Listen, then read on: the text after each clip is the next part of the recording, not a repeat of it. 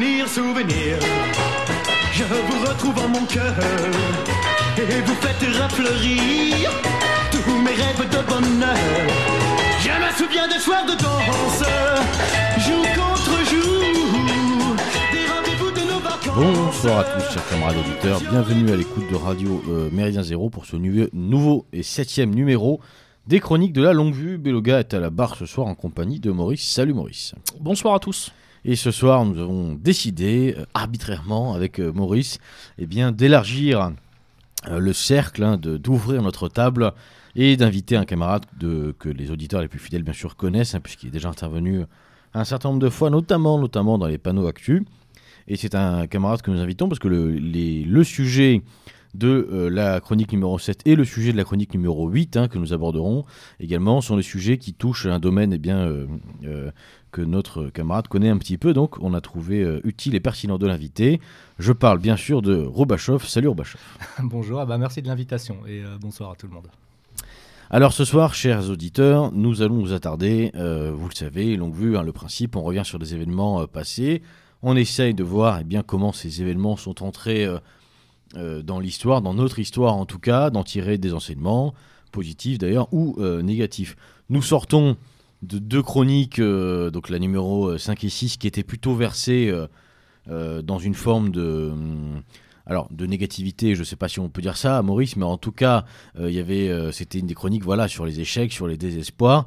On a voulu parler, dans les deux chroniques qui viennent, de moments, alors qu'on ne peut pas, je ne crois pas en tout cas, qualifier non plus de victoire, mais de moments qui ont été à minima agréables à observer de l'extérieur. Et on peut presque parler de deux imprévus dans l'histoire contemporaine en tout cas, puisque la chronique numéro 7 portera donc sur le Brexit, avec pour titre « Le Brexit, comment ont-ils osé ?» et une deuxième, donc la chronique numéro 8 portera, elle, sur le Grand Blond, l'éléphant et Hillary. Donc vous avez bien compris, on parlera de l'élection en 2016, c'est important parce que 2020, il n'a pas été élu, mais enfin, en tout cas, il n'a pas été désigné. Mais on parlera de l'élection donc, de Donald Trump en 2016. Alors revenons... retour, chers auditeurs, au 31 janvier 2020, après quasiment 4 années de négociations technocratiques. Ça y est, nous y sommes, le Royaume-Uni va quitter l'Union européenne. Les British, encore une fois, vont faire bande à part. Un séisme est à craindre, évidemment. Leur économie va s'écrouler, c'est certain. Le chômage et l'inflation vont exploser, et il paraît même d'ailleurs qu'ils n'auront plus d'essence, finalement.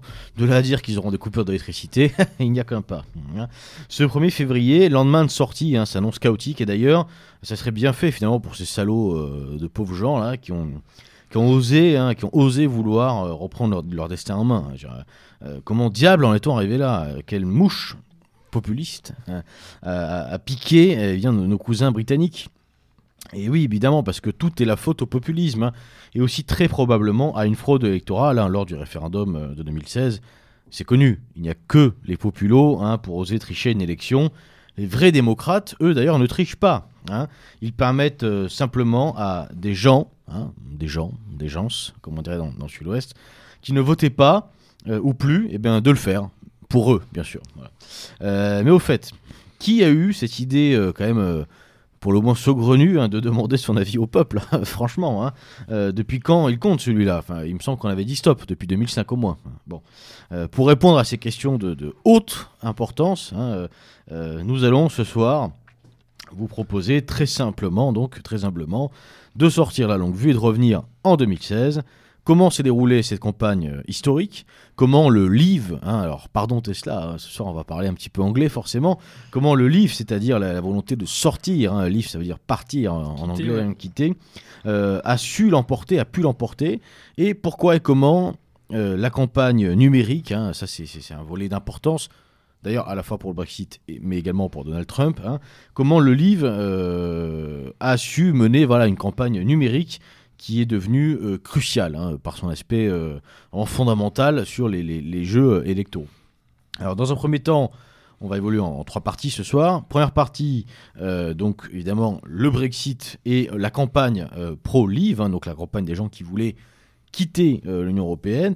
Dans un second temps, la même campagne, mais vue côté, Union européenne. Donc là, quels ont été les ressorts employés par l'Union européenne dans un jeu bien sûr démocratique pour chercher à convaincre, persuader, pour ne pas dire influencer les foules pour qu'elles puissent rester auprès de la mère patrie européenne.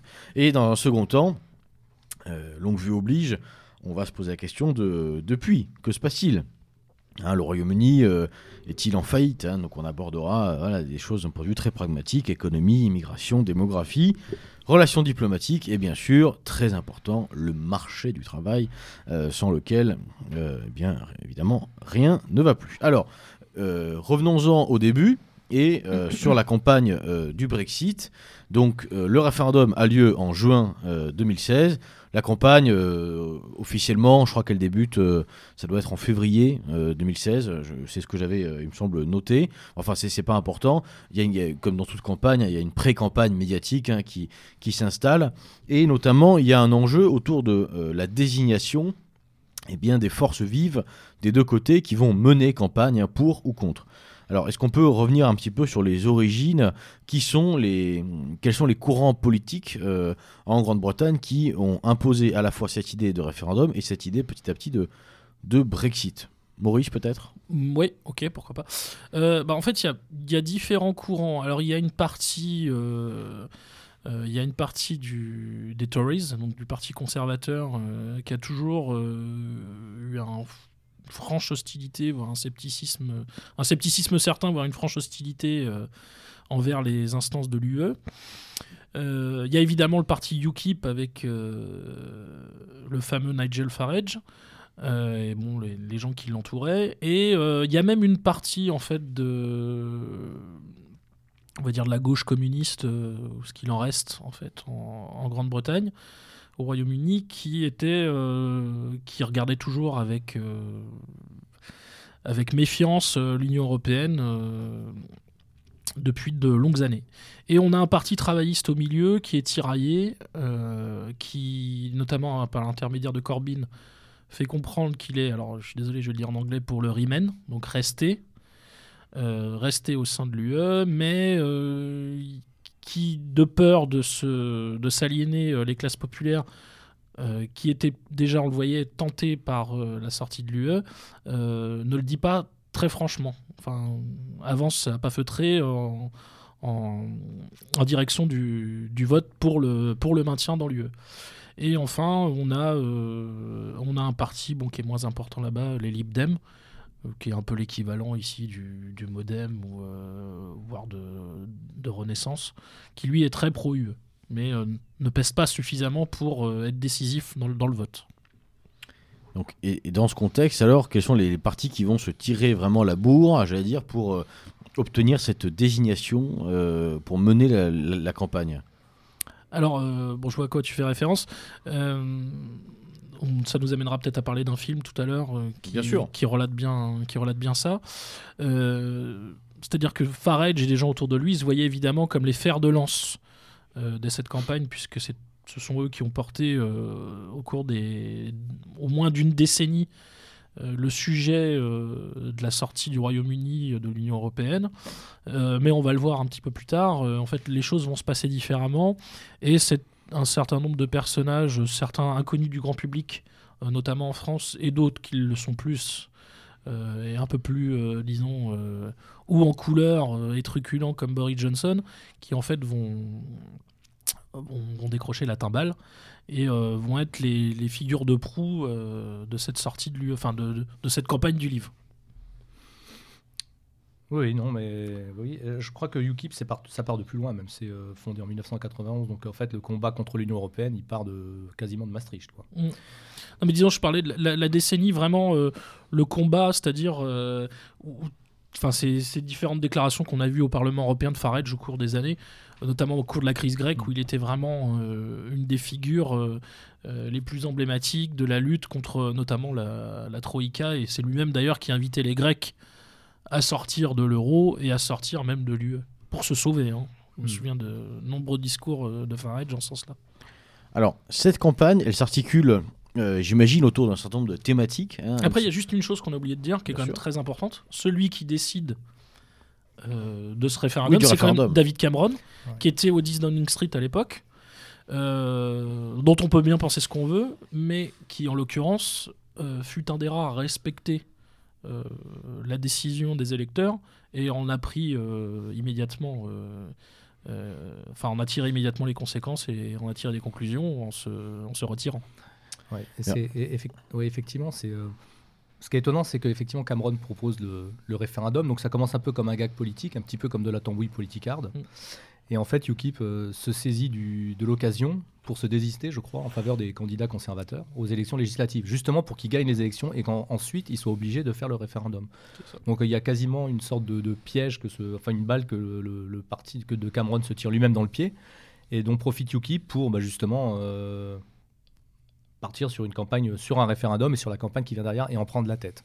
Donc ça commence comme de la tambouille, et le parti qui était en embuscade depuis très longtemps, qui était UKIP, profite de ces espèces de faux pas, on va dire, de Cameron pour lui placer ses pions et avancer sur son grand projet, quoi. Voilà. Mais alors, fondamentalement, quelles sont les raisons quand même qui poussent Cameron à proposer, à lancer cette tambouille, comme tu dis, politique, pour en arriver, parce qu'il y a quand même le risque, il le sait. Alors je crois que à ce référendum, une des raisons, il n'y en a pas qu'une seule, hein, évidemment c'est jamais monocausal dans ce genre de cas, une décision politique aussi importante et d'une telle gravité au sens solennel du terme, est toujours multifactorielle, mais une importante était quand même de trancher le nœud gordien en fait, au sein du Parti conservateur sur cette question.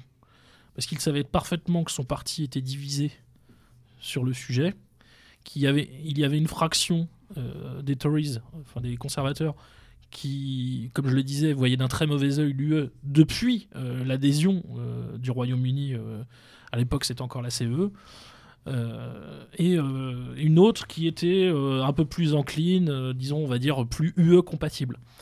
Et il estimait que peut-être la seule solution pour finalement définitivement crever l'abcès était d'organiser ce référendum. Et lui, évidemment, dans sa tête, il espérait une victoire du Remain, en disant que voilà, le parti conservateur, les Tories, définitivement se rangerait derrière l'avis des électeurs britanniques, et donc, quelle que soit leur réticence, se rangerait derrière l'UE. Voilà.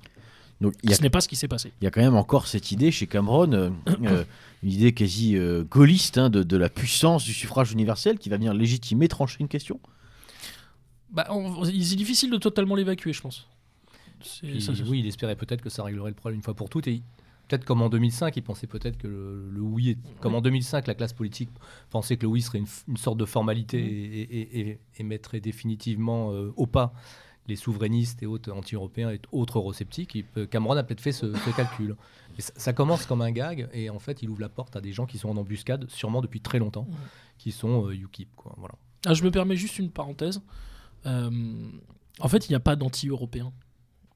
Même chez les plus souverainistes, quand on écoute en France des personnes comme Villiers ou Chevènement, ce ne sont pas des anti-européens. Ils sont anti-européistes. Anti-UE. Parce qu'en fait, justement, une forme de terrorisme intellectuel du camp d'en face consiste à dire que ces gens sont opposés à l'Europe. Non, ils ne sont pas du tout opposés à l'Europe comme civilisation, comme entente entre nations, coopération, etc.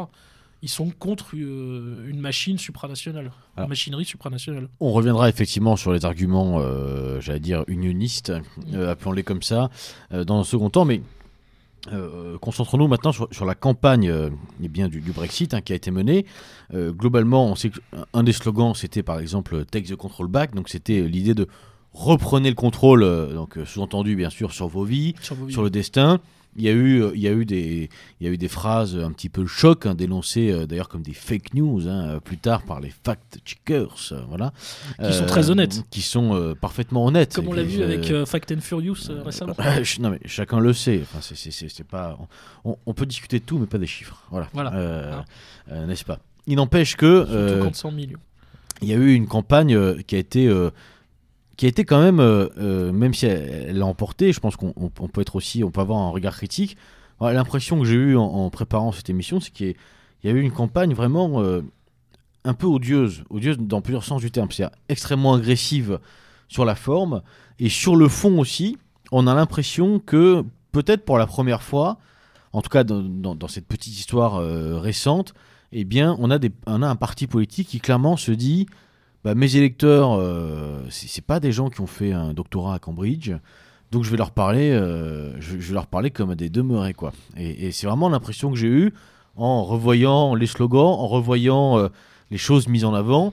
C'était vraiment cette idée de dire bon, les mecs, on va leur mettre 2-3 chiffres et puis bon, après on va pas s'embêter et puis c'est tout, quoi. Hein, notamment, je pense par exemple à ce grand truc de l'Union européenne nous coûte tant par an, tant par semaine, etc. Avec des millions, etc. En fait, 350 millions par jour.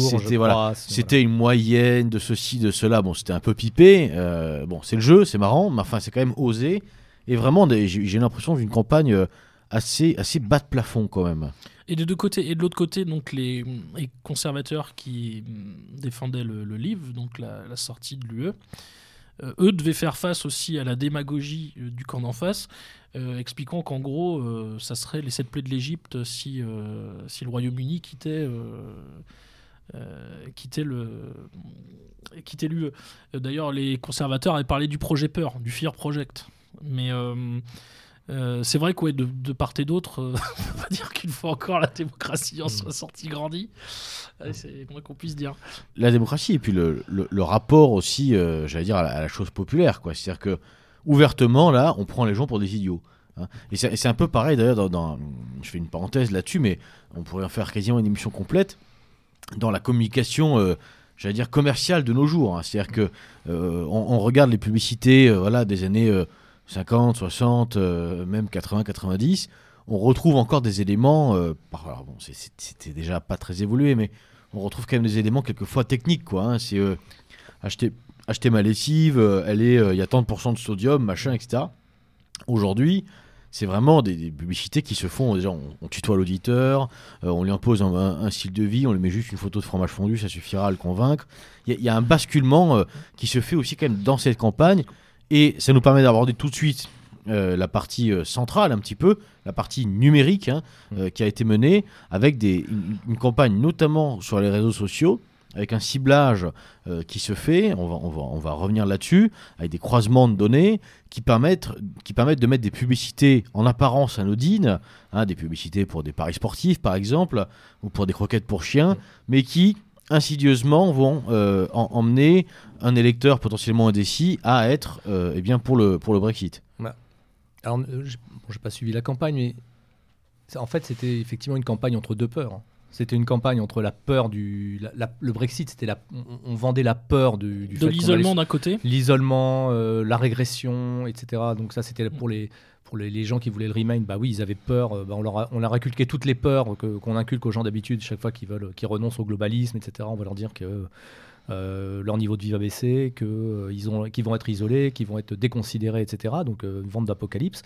Et ce qu'on vendait finalement aux gens du livre, c'était une apocalypse en cours présente, effectivement, il suffisait juste de leur parler de leur vie, de lui dire qu'ils avaient du boulot dans le temps et qu'ils en avaient de moins en moins, du fait qu'ils avaient beaucoup d'immigration et qu'ils avaient un -10% au niveau des salaires, qu'il y avait une destruction aussi identitaire, même si on pourra peut-être en reparler tout à l'heure, je ne pense pas que le UKIP et les gens du livre étaient des identitaires, ce sont des souverainistes libéraux et qui ont vendu le livre. Il y avait une bonne formule d'ailleurs, on en reviendra tout à l'heure, je ne sais plus, un essayiste avait parlé notamment pour Farage, d'un national mondialiste.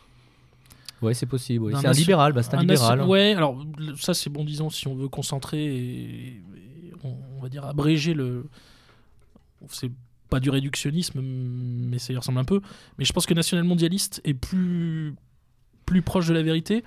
Au-delà, effectivement, c'est un libéral pur sucre. Sur le plan économique et social, Farage, c'est un thatchérien.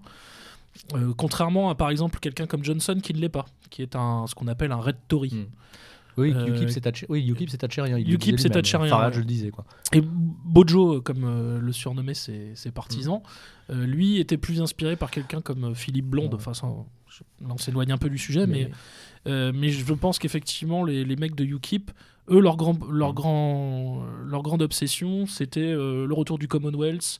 C'est ça, ce qu'ils appellent le Global Britain, etc. Une nostalgie d'empire. Voilà, une nostalgie d'empire, tout en ne se rendant pas compte qu'en fait, la réactivation de cet empire britannique ne sera qu'une poupée russe, qu'une matrioshka pour l'empire global états-unien. Ouais, tout à fait. Mais je suis pas étonné. On l'a vu dans l'affaire Aucus, d'ailleurs. Ouais. C'est intéressant de revenir là-dessus parce que en vous écoutant, on se dit que tiens, c'est peut-être là une illustration assez claire des limites du souverainisme un peu bêta, comme on peut le connaître d'ailleurs en France également. C'est-à-dire que la simple idée de dire oui, on va redevenir indépendant, mais sans prendre en compte le facteur économique, immigrationniste, j'allais dire quasi racial aussi, hein, on va revenir là-dessus, et bien c'est vraiment se mettre le doigt dans l'œil. Et on a l'impression, en vous écoutant parler, que vous parlez quasiment de la campagne d'Éric Zemmour. Quoi. Disons que le souverainisme, alors encore une fois, pour revenir c'est sur encore un peu plus compliqué, je pense. Pour revenir, on va dire, oui, c'était pas étonnant que ça joue sur des instincts primaux. Hein. Ça joue sur des instincts primaux des deux côtés. Sur une peur inculquée pour les Remain et sur une peur d'une situation réelle, à mon avis, pour les Leave. Donc, de toute façon, ça jouait sur deux peurs. Ouais. Après, sur le souverainisme du XVIIe siècle, quand effectivement on avait besoin de bois pour faire des bateaux et qu'on avait éventuellement ensuite, au début de la révolution industrielle, besoin de charbon pour les usines, les Anglais avaient tout ça. Donc, le souverainisme d'une époque où l'Empire pouvait venir avait été... posséder toutes ces matières premières et se suffisait à lui-même. Il n'avait juste qu'à aller chercher la richesse à l'extérieur. Oui, c'était possible, ce souverainisme-là. Tout le monde sait qu'aujourd'hui, avec les besoins en matières premières, les flux logistiques, on ne peut pas vivre sans flux logistiques. Mais la souveraineté, c'est la liberté de ses décisions. C'est pas l'autonomie, d'ailleurs, c'est pas l'autarcie. C'est un élément qui avait été mis en place, qui avait été mis en avant à raison, à mon avis. Tiens, d'ailleurs, là, par contre, il y a un parallèle avec Zemmour. Tu vois, puisque tu en parlais à l'instant, c'est le retour de la souveraineté juridique. Et qui revient d'ailleurs encore maintenant pour le Royaume-Uni avec l'affaire des déboutés notamment du droit d'asile ou l'expulsion des illégaux, etc., vers le Rwanda. Puisqu'effectivement, le Royaume-Uni a quitté l'UE, donc n'est plus soumise aux décisions de la CJUE, la Cour de justice de l'Union européenne, mais elle est toujours soumise aux décisions de la CEDH, la Convention européenne des droits de l'homme, qui elle émane du Conseil de l'Europe, je crois. Et comme on l'a déjà expliqué à cette antenne, la CJUE et la CEDH, leurs jurisprudences respectives, s'alimentent l'une l'autre. Il se pose de plus en plus la question désormais au Royaume-Uni. Alors ça va être certainement moins le cas avec le nouveau Premier ministre, la Rishi Sunak, qui semble être un Bilderberger et un Davosien de premier ordre. C'est pas un identitaire Non, je ne crois pas. C'est, on va, disons, autant que le maire de Londres, quoi. Dans le même genre. Bah, il est identitaire, mais pas l'identité à laquelle on pense, quoi. Mais c'est peut-être pas le descendant de Guillaume le Conquérant. Voilà, non, c'est pas exactement. Ouais. Et plus de Gandhi, quoi. Ouais. Ou de Jaina, je sais pas. Je sais pas s'il est indien ou pakistanais d'ailleurs. Je crois qu'il est indien. Ouais, donc on va dire Gandhi. D'ailleurs, je crois que je l'ai aperçu dans le dernier Bollywood. Enfin. et donc pour revenir, et donc je sais pas si vous vous souvenez, mais c'était en fait le Zemmour et Reconquête, n'osant pas parler de Frexit parce qu'ils savaient que effectivement ça effrayait une partie de leur électorat. Parlait par contre de souveraineté juridique et donc il mettait en avant effectivement la Convention européenne des droits de l'homme et d'activer un certain nombre de dérogations, les fameux opting out que permet l'UE sur un certain nombre de questions juridiques, notamment sur la question migratoire, enfin de l'invasion migratoire, on va parler pour être plus précis, et la question qui était mise en avant par les gens du livre était aussi celle-ci, retrouver une souveraineté juridique y compris sur leur législation. Et c'est là qu'il y avait quand même Il y avait aussi un loup. Un quiproquo. Il y avait un quiproquo. Ouais. C'est que, évidemment, quand il parlait de souveraineté juridique et de retrouver l'initiative des lois et de la législation, c'était évidemment pour déréglementer un peu plus et déréguler un peu plus le marché du travail, notamment. Disons et y compris la finance. Le livre, c'était ça. C'était retrouver que la plus haute instance légale et juridique et haute de pouvoir sur l'Angleterre soit anglaise. Et issu des élections. Voilà. Donc, c'est. Alors, pour en revenir sur la campagne, les thèmes principaux. Alors, bien entendu, il y a ce qu'on vient de dire, l'espèce de souveraineté juridique. J'imagine que l'immigration est aussi un thème central. Peut-être d'ailleurs là aussi mal compris par les électeurs. Certainement mal compris par les électeurs. Ensuite, il y a la dimension qui est liée d'ailleurs à l'immigration, qui est celle de l'emploi, marché du travail, une pique notre travail, etc. Est-ce qu'il y a d'autres thèmes un petit peu centraux comme ça, importants, qui ont vraiment fait la campagne ? Non, celui-là est très important, t'as entièrement raison. Bon, c'était la discussion qu'on avait avant de commencer l'enregistrement. C'est-à-dire qu'en fait, dans la tête de UKIP, notamment, enfin des partisans de UKIP et des membres de UKIP, comme je disais, bon, effectivement, eux, ce qu'ils voulaient déréguler, déréglementer un peu plus, évidemment, ils ne pouvaient jamais le dire comme ça, parce qu'ils savaient que c'était le risque, c'était de s'aliéner, notamment une partie du traditionnel électorat travailliste,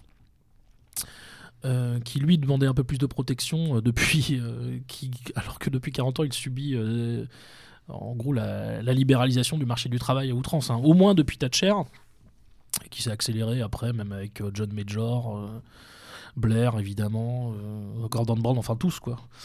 Finalement, un des seuls qui a tenté, j'imagine, de le ralentir un peu, c'est Johnson, comme je le disais tout à l'heure, parce que en raison des inspirations intellectuelles autour de lui, des Red Tories, etc.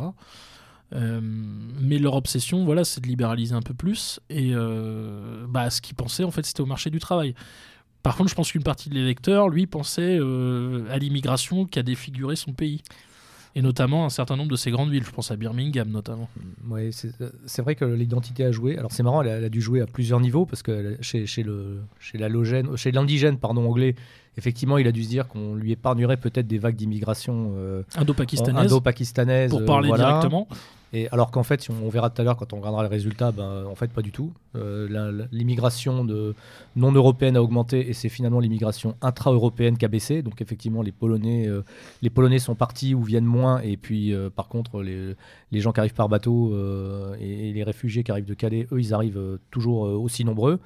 Et après, il y a une deuxième question identitaire qui est marrante et qui est finalement totalement étrangère à la politique française, mais qui est spécifique aux Anglais. C'est l'Irlande du Nord, l'Écosse, qui effectivement, il y a beaucoup de...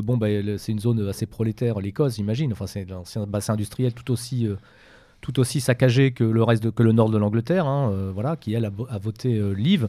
Mais l'Écosse a voté Remain parce qu'à mon avis, elle avait en tête la possibilité de devenir une région autonome à l'intérieur de l'Union européenne, de devenir une espèce de Macédoine du Nord, quelque chose comme ça.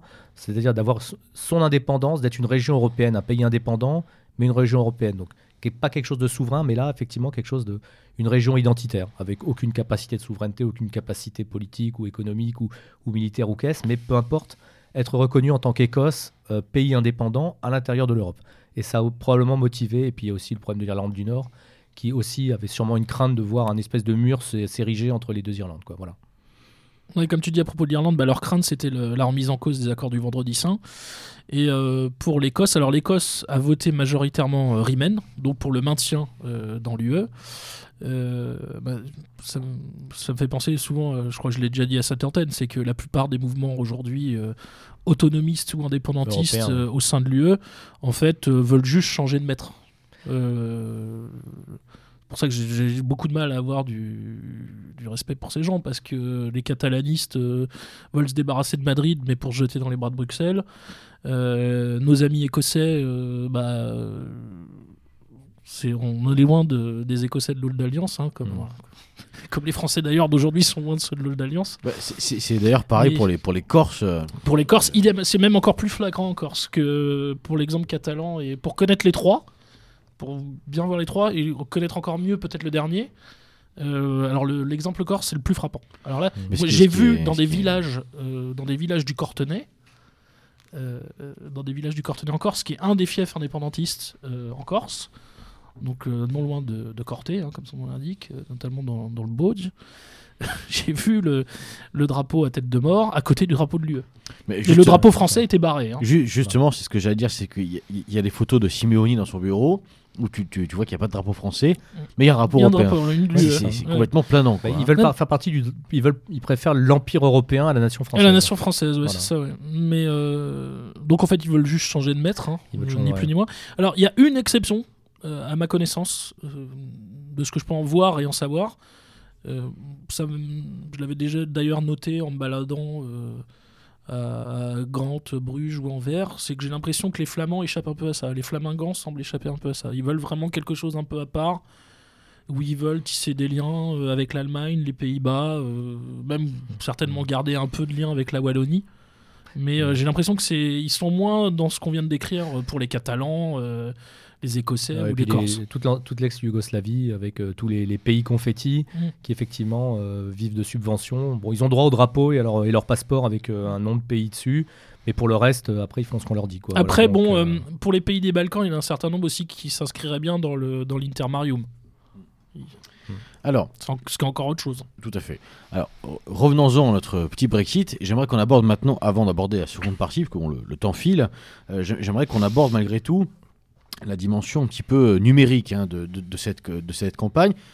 Maurice, tout à l'heure, tu faisais allusion à un film. Donc, le film en question, c'est Brexit, The Uncivil War. Avec donc, Brexit, la guerre civile, si on doit... c'est Uncivil, d'ailleurs. Oui, pardon. La guerre anti-civile, quoi. Non-civile. Non-civile, ouais. Dans le sens, elle n'a pas fait preuve de civilité, d'urbanité. Je pense que... La guerre acivile, alors, peut-être. Ouais. En fait, je pense que ça joue sur deux tableaux. Alors, à la fois, ils ont sous-entendu que c'était une guerre civile froide, je pense, qu'elle était non civile dans le sens où elle n'a pas fait preuve d'urbanité et de loyauté de part et d'autre. Enfin, bon, là, en l'occurrence, bon, le réalisateur et l'acteur principal, qui est Cumberbatch, étaient deux acteurs, un réalisateur et un acteur pro-Riemann. Mais le film est globalement honnête et il s'intéresse à l'artisan, l'architecte de la campagne du livre, qui est quelqu'un de quasiment inconnu ici en France, mais qui est très important au Royaume-Uni, qui a notamment est devenu un personnage public et célèbre depuis la campagne du Brexit, qui s'appelle Dominic Cummings. Et Dominic Cummings, pour faire un petit peu son pédigré rapidement, c'est quelqu'un qui est quand même passé par les bonnes écoles, qui était dans le fameux club, c'est le Bullington, je crois, où ils sont tous passés, donc Johnson, Cameron, etc. C'est pas. Je me demande s'il n'a pas fait Eton aussi, le fameux établissement Eton, dans lequel ils sont tous passés. C'est fort possible. La maternelle de l'élite, c'est ça ? Eton, je crois que c'est une petite école. C'est lycée, je crois, Eton. Oui, c'est lycée, je crois. En général, c'est Eton, Oxford, et puis. Je crois que c'est Eton College. Eton College. Eton, E-T-O-N. Il est passé par les bons tuyau, si j'ose dire. C'est quelqu'un qu'on pourrait vraiment qualifier de fruit de l'establishment, tout simplement, ouais. Mais qui aurait une personnalité un petit peu différente. Il est décrit comme... hétérodoxe. Oui, voilà. Il est décrit quand même comme quelqu'un d'étant assez particulier, comme un collaborateur qui peut être assez dur à suivre, parce que... voire épouvantable, parce que toujours un petit peu ailleurs, quoi. Ouais. Et en ce sens... il y aurait un parallèle à faire sur Cummings entre lui et, alors évidemment c'est pas forcément les mêmes débouchés à la clé, mais sur la méthode et sur l'image publique dans Steve Bannon, je pense qu'il oui peut-être, mais je pensais surtout aux gens à la petite équipe de 5-6 personnes qui a fait élire Macron en 2017, d'accord. Les Émiliens et compagnie, qui étaient eux-mêmes qui étaient dans un registre différents, les anciens de DSK, même Griveaux, toute cette petite équipe, dans un registre différent, mais qui ont vu la politique à un moment ou à un autre autrement et qui ont senti un nouveau coup à faire. Et c'est précisément ce que Cummings va faire pour cette campagne de 2016. Alors Cummings, rappelons-le, c'est aussi un lieutenant de Johnson. Il va être derrière, conseiller du Premier ministre sous Johnson. Et anecdote rigolote, il devra quitter son poste. Alors, c'était il n'y a pas si longtemps, c'était il y a un an et demi. Il devra quitter son poste avec perte et fracas, puisque il fera partie de ceux qui se feront attraper en train de faire une giga fiesta dans les locaux du 10 Downing Street, du Premier ministre, en plein confinement, et déclarera qu'il publiquement, je crois que la phrase exacte, c'est quelque chose comme j'en ai à peu près rien à foutre, quoi. Ce en quoi je peux pas lui donner tort. Non, mais c'est toujours pareil. Disons que ce qui était regrettable, c'est qu'il n'autorise pas aux autres de le faire. Voilà, donc, le faire. C'est bien de s'en foutre, mais c'est un peu moins bien de demander aux autres de le faire. Ouais. Surtout quand on sait que les mesures sanitaires ont été particulièrement féroces en Grande-Bretagne. Mais enfin, revenons au Brexit. Donc, Cummings a l'idée, avec une société commerciale qui s'appelle, disons-le tout de suite, Cambridge Analytica, il a l'idée d'aller chercher des votants supplémentaires sur les réseaux sociaux. Pour bien comprendre, c'est pas une campagne où on va prendre des gens qui hésitent et leur dire viens vote pour moi. C'est autre chose, c'est-à-dire qu'on dit il y a une partie, et ça le film l'explique relativement bien, hein. Le film est très bon, hein.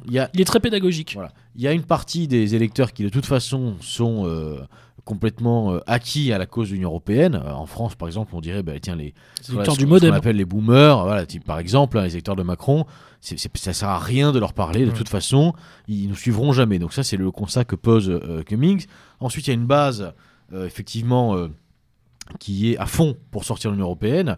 Typiquement, ça va être les militants UKIP. Hein. Donc là encore, Cummings dit, ceux-là, ça sert à rien de leur parler parce que ils sont convaincus. C'est un peu comme Marine Le Pen. On pourrait mettre une chèvre à sa place et ils voteraient quand même parce qu'il y a l'étiquette RN. Parce que c'est comme ça. Ils veulent sortir. En revanche, il y a une masse de gens qui est la majorité, ce qui est pas faux d'ailleurs. Et d'ailleurs, en France, si on faisait un parallèle, c'est le cas. Hein. Il y a une masse de gens qui sont en fait les abstentionnistes.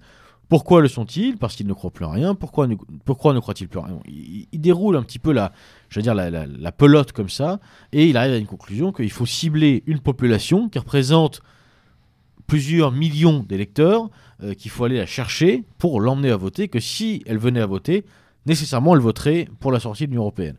Ça, c'est son postulat initial, qui s'avérera d'ailleurs être plutôt juste, hein, puisque de facto, c'est ce qui va se passer. Et est-ce qu'on peut maintenant expliquer comment il va s'y prendre avec l'aide justement de cette société ?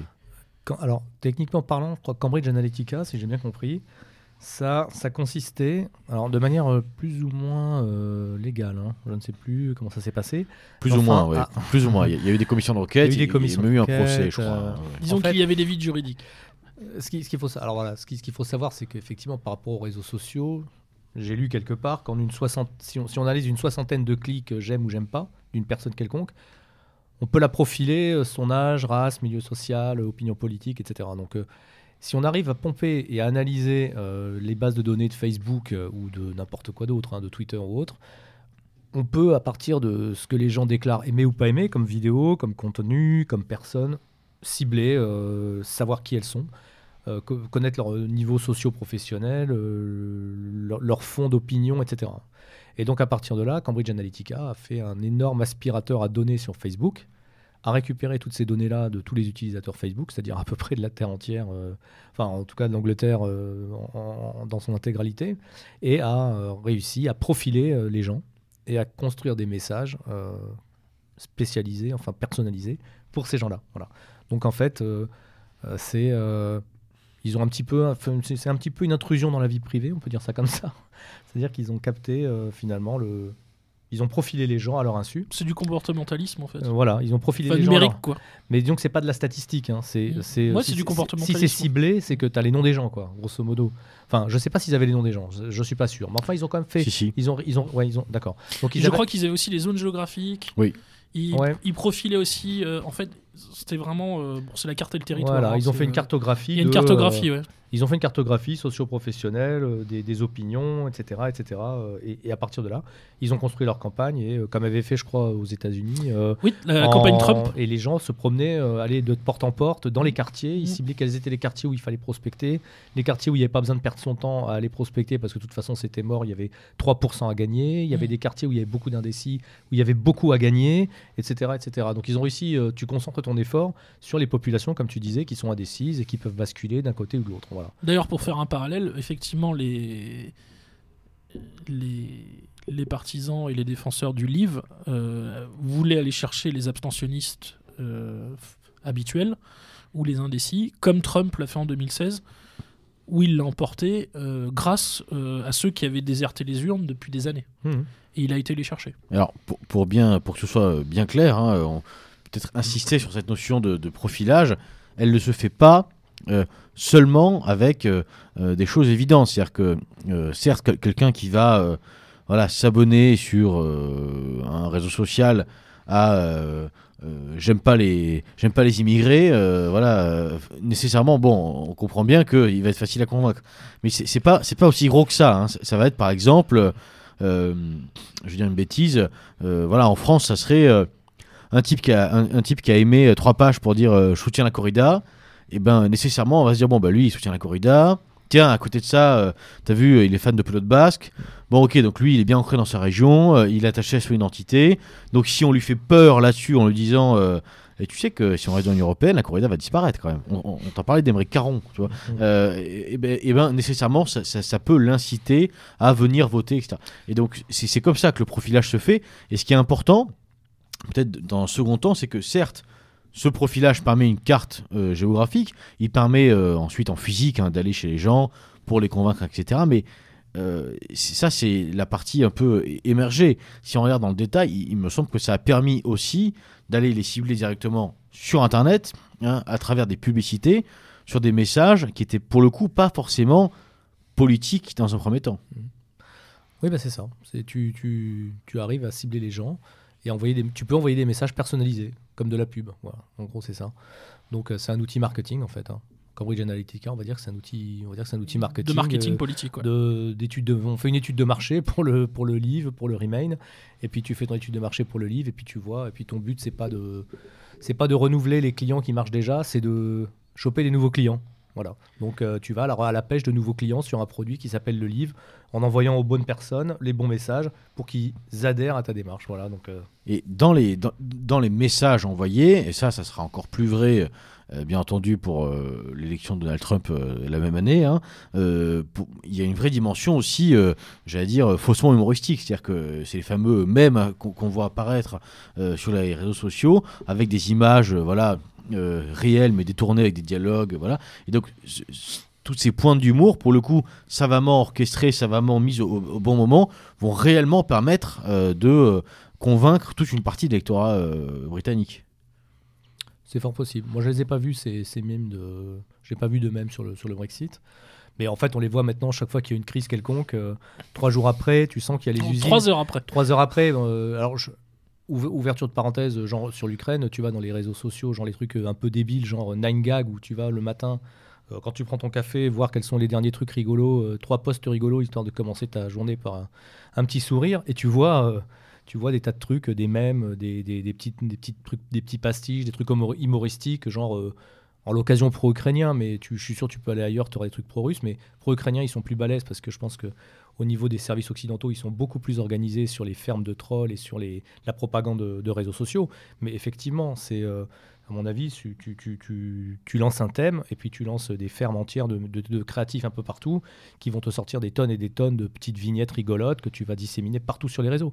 Et ça va formater un petit peu. Et si tu n'as pas trop d'arguments pour que tu es pro-Leave ou pro-Remain, ce genre de petit truc, ça tient lieu d'arguments. S'il est rigolo, tu le diffuses à tes amis, et ça tient lieu d'argumentation et tu fais campagne. On disait qu'une bonne photo ou une bonne illustration faisait plus d'effet qu'un éditorial ou un long article.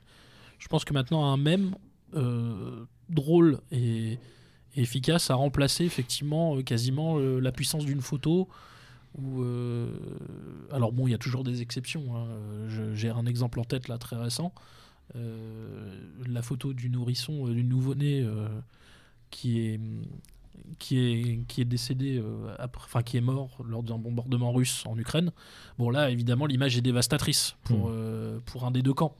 Mais j'ai l'impression que ça a un peu baissé ces dernières années, en tout cas en Occident, et que effectivement la force du mème a remplacé avant le poids d'une photo, d'une image filmée la question des mèmes, je mettrais un bémol aujourd'hui parce que là on parle de 2016.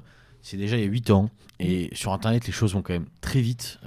Et aujourd'hui, je pense qu'il y a une vraie saturation aussi, parce que les gens ont compris, et je crois que ça marche plus trop, et ça crée au contraire des espèces de bulles numériques. Il y aurait beaucoup à dire là-dessus sur la dernière campagne présidentielle. Mais les bulles cognitives. Il y avait typiquement la volonté chez Reconquête, très clairement, avec des équipes... pour pas le citer, autour de Samuel Lafond notamment, qui était, et Damien Rieu. Ouais, Damien Rieu, qui était clairement tourné et orienté vers cette campagne numérique, avec la volonté de mettre en place une machine à mèmes, etc. Bon, ça a marché, mais ça a marché pour leur population, et c'est peut-être la différence, c'est que les partisans du Brexit, pour revenir un peu à nos oignons, ont su aller parler beaucoup plus large. Et donc ils ont percé cette espèce de bulle numérique, et c'est ce qui a permis, une réelle réussite. Pour en finir avec le mème, je pense que le mème, son avantage, c'est que c'est quelque chose qui se consomme extrêmement rapidement et qui peut sortir de la bulle cognitive aller toucher des populations en dehors d'une bulle cognitive et peut-être les amener à rentrer dans la bulle pour au moins par curiosité, pour se dire tiens, il y a peut-être moyen de rigoler, on va aller voir ce qui se passe chez les pro-live ou les pro-remain. Attention, je pense que le mème, c'est un peu un hook, quoi. C'est un hameçon pour amener les gens à l'intérieur d'une bulle cognitive. Voilà, c'est l'avantage du mème. Et à mon avis, ça se consomme tellement rapidement que tu as un mème, un tweet, tu vas sur le tweet, tu vas dans l'espace qui a envoyé le tweet, et puis tu rentres comme ça de fil en aiguille et tu rentres dans la bulle, quoi. C'est comme ça que je le vois. Donc c'est le mème, je pense, pour ça, c'est toujours très efficace, quoi. Et alors voilà, donc pour les réseaux sociaux, c'est. Je pense que c'est un effet de cohésion de groupe aussi. Et toujours. Tu parlais de Reconquête tout à l'heure et des campagnes menées par Samuel Lafont et Damien Rieu. Qui d'ailleurs, apparemment, il y a eu pas mal de bisbilles entre les deux, puisqu'ils ils marchaient sur les mêmes plates-bandes en fait. Hein. Ils font un peu le même travail tous les deux. Alors Rieu est un peu plus porté sur des vidéos capsules, un peu sur le modèle de Brut et Combini, tel qu'on peut le voir dans la gauche intersectionnelle délirante. Rieu fait d'ailleurs des vidéos très très efficaces, hein. C'est très pédagogique, très didactique, c'est très rapide, ça dure 3-4 minutes, notamment sur ce qu'il avait appelé les islamo-droitistes, etc. Et Lafont, lui, effectivement, c'était plutôt des campagnes de pétition, de signalement, de remontée d'informations. Mais j'ai l'impression que l'un et l'autre, en fait, ont plutôt parlé à un public qui leur était déjà acquis. Et effectivement, ça revient à ce que tu dis, c'est alors je ne sais pas si c'était le cas, moi j'ai pas eu d'informations là-dessus, mais je ne sais pas si les gars de Reconquête avaient un logiciel ou en tout cas une armée numérique telle que les types de Cambridge Analytica pouvaient l'être. Quoi. Alors c'était absolument pas, à ma connaissance en tout cas, tel poids, quoi. Aussi structuré. En revanche, il y avait une équipe dédiée avec des gens qui passaient vraiment leur temps sur les réseaux sociaux et sur les bons logiciels qu'il faut pour créer des illustrations et faire des montages en ce qui concerne Zemmour, surtout des montages de le top 10 des clashs Zemmour chez Ruquier, etc. Là encore, dans cette volonté de diffuser, de convaincre.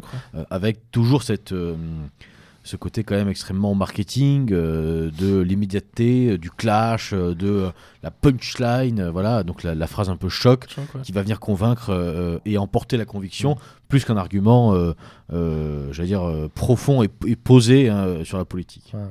Mais ça existe, je crois, pour la crise en Ukraine, par exemple, il y a eu des budgets déversés sur des agences de com, des agences de créatifs, etc. Et des paquets. Donc c'est l'avenir, je pense aussi. Pour le fermes à même. Pour le conflit en Ukraine, en fait, il y a clairement deux armées numériques qui s'affrontent. C'est-à-dire que les Russes, les Russes ont été accusés de beaucoup de choses, notamment en ce qui concerne Trump en 2016. Pour autant, qui était très largement bidon d'ailleurs. Qui était très largement bidon. Totalement. Mais pour autant, il serait naïf de les croire, vierges de toute responsabilité dans tout ça. Il y a clairement, notamment sous l'influence d'un type comme Prigogine, qui est connu pour Wagner, mais qui est un peu moins connu pour ça. Il y a des fermatrolles en Russie, notamment à Saint-Pétersbourg, qui existent. Et ces gens-là, diffusent de l'information, etc. Et dans le même temps, les Ukrainiens d'ailleurs ne s'en cachent pas non plus.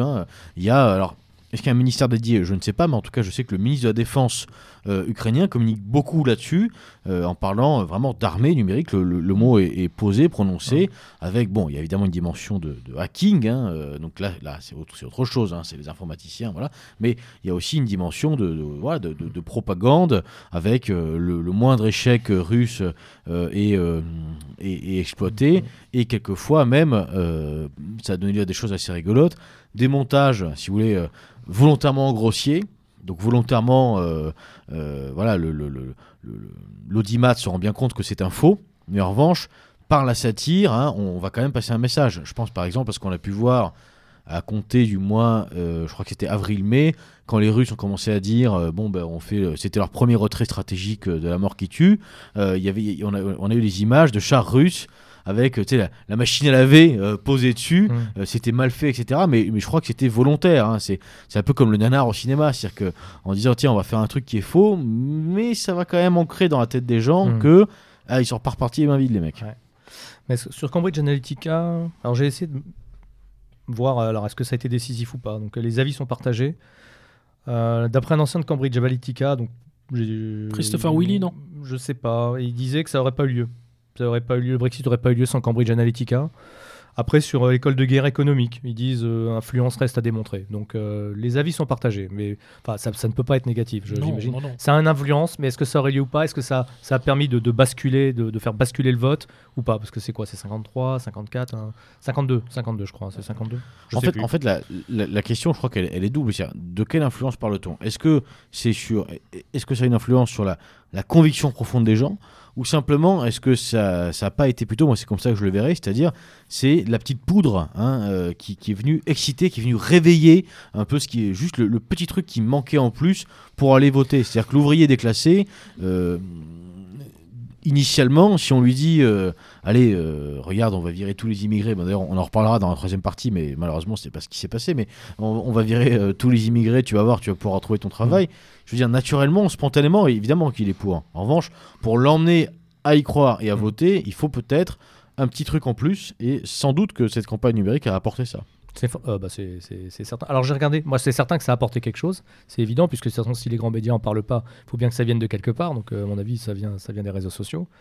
Et ensuite, j'avais regardé au hasard, tiens, Slate disait, oui, ils ont gagné, c'est les réseaux sociaux qui ont gagné, et c'est la preuve que, et donc les réseaux sociaux ont gagné, donc c'est la preuve que le vote Leave est un vote d'andouille, puisque les réseaux sociaux c'est le règne de l'émotivité et l'émotivité qui gagne sur la raison. De l'instantanéité, contrairement à la télé, hein, bien évidemment. Voilà, c'est ça. Alors la télé, bien sûr, il n'y a pas de tsunami émotionnel à la télé, hein, bien sûr, ni dans les journaux. Bon. Mais voilà, donc il disait, c'était oui. Donc si Slate le dit, c'est que c'est le camp d'en face. Donc forcément, c'est qu'il y a une part de vrai, puisqu'ils le reconnaissent eux-mêmes, ils reconnaissent leur défaite. Mais donc en gros, c'était la victoire des crétins émotifs, bien sûr. Du raciste bas du front, xénophobe et qui n'a pas de vision lointaine, c'est-à-dire... Qui ose se plaindre. Qui ose se plaindre et qui, effectivement, ne se rend pas compte que les gens qui ont promis le bonheur il y a 30 ans ont raison. Enfin bon, ça va venir. Un de ces quatre, ça viendra. Le bonheur va venir, soyez patients. Voilà, il n'y a pas encore assez d'Europe, il en faut plus. Ouais. Et si vous n'en voulez pas, c'est que vous êtes des crétins bas du front. Donc si Slate le dit, c'est que forcément, il y a un fond. Il y a un fond de vérité là-dedans. Surtout que Slate n'est... aucunement influencé par aucune puissance étrangère que ce soit. Ça serait. C'est aucune communauté multinationale que ce soit. C'est bien connu. Colombani, non ? Oui, il y avait Colombani. Attali, je crois. Attali, Colombani. Que des gens bien. Si tu veux faire une vraie revue de presse le matin, comme la nana d'RTL à 6h du mat, HuffPost, Combini, HuffPost, Slate, Brut. À ce niveau-là, c'est Shabbat tous les jours. Allez, on va. Le temps file, on va passer. On va, je pense, aborder cette partie rapidement parce que bon, c'est quand même des choses relativement connues de tous, mais il faut quand même qu'on en parle. Donc une deuxième partie sur l'Union européenne et alors l'Union européenne en tant qu'institution, mais également les Européens, enfin les unionistes, hein, donc les chefs d'État des différents pays qui composent le noyau dur, donc France, Allemagne, Italie, disons ça comme ça, et Espagne aussi, qui composent ce noyau dur, de l'Union européenne. Comment ont-ils vécu cette campagne ? Ont-ils cherché ? Mais bon, ça ressemble vraiment pas à la Commission européenne, hein, de faire ce genre de choses, mais ont-ils cherché à influencer ou pas la campagne du Brexit ? Maurice, peut-être, pour commencer ? Je sais que tu es particulièrement, comment dirais-je, amoureux, non, je peux pas dire ça comme ça, mais je te sais très fan d'Ursula. Hein, alors à l'époque, c'était Barroso avant, voilà, ou de Juncker. Je sais que on devait être sous Juncker. C'était Juncker. C'était Juncker à l'époque. Qui se faisait traiter d'alcoolo par Farage. Qui était formidable, hein, d'ailleurs. Je sais que tu veux pas l'avouer, mais on a tous vu ton tatouage sur le crâne d'Ursula. Ursula, ouais. Voilà. Non, plus sérieusement, comment l'Union européenne s'est comportée à ce moment-là? Tel qu'elle sait le faire tout le temps, c'est-à-dire l'intimidation, les menaces, le chantage... comme je le dis, alors les 7 ou les 10 plaies de l'Égypte, parce que personne n'est d'accord pour dire s'il y en a 7 ou 10, mais normalement c'est 10. Les 10 plaies de l'Égypte s'abattront sur le Royaume-Uni, sa population sera paupérisée et reviendra au Royaume-Uni du 19e siècle. Ou à l'Allemagne des années 30. On a eu ça, ça c'est inévitable évidemment. Hein. Qu'est-ce que serait une campagne d'un partisan de l'UE sans une référence aux années 30 en Allemagne, hein. Donc voilà, c'est le grand classique. Et évidemment, Donc évidemment il y a le chantage, il y a la menace, l'intimidation, la peur, pour ne pas dire la terreur même, et évidemment une condamnation a priori de la décision du peuple souverain. Ouais. Avant même qu'il se soit exprimé, si la réponse obtenue n'est pas la réponse attendue, ce peuple aura tort et il devra en payer le prix et les conséquences. Bon, c'est un grand classique. Hein, finalement, c'est la seule fois, malheureusement, ou heureusement, là, en l'occurrence, où l'UE a fini défaite à la fin.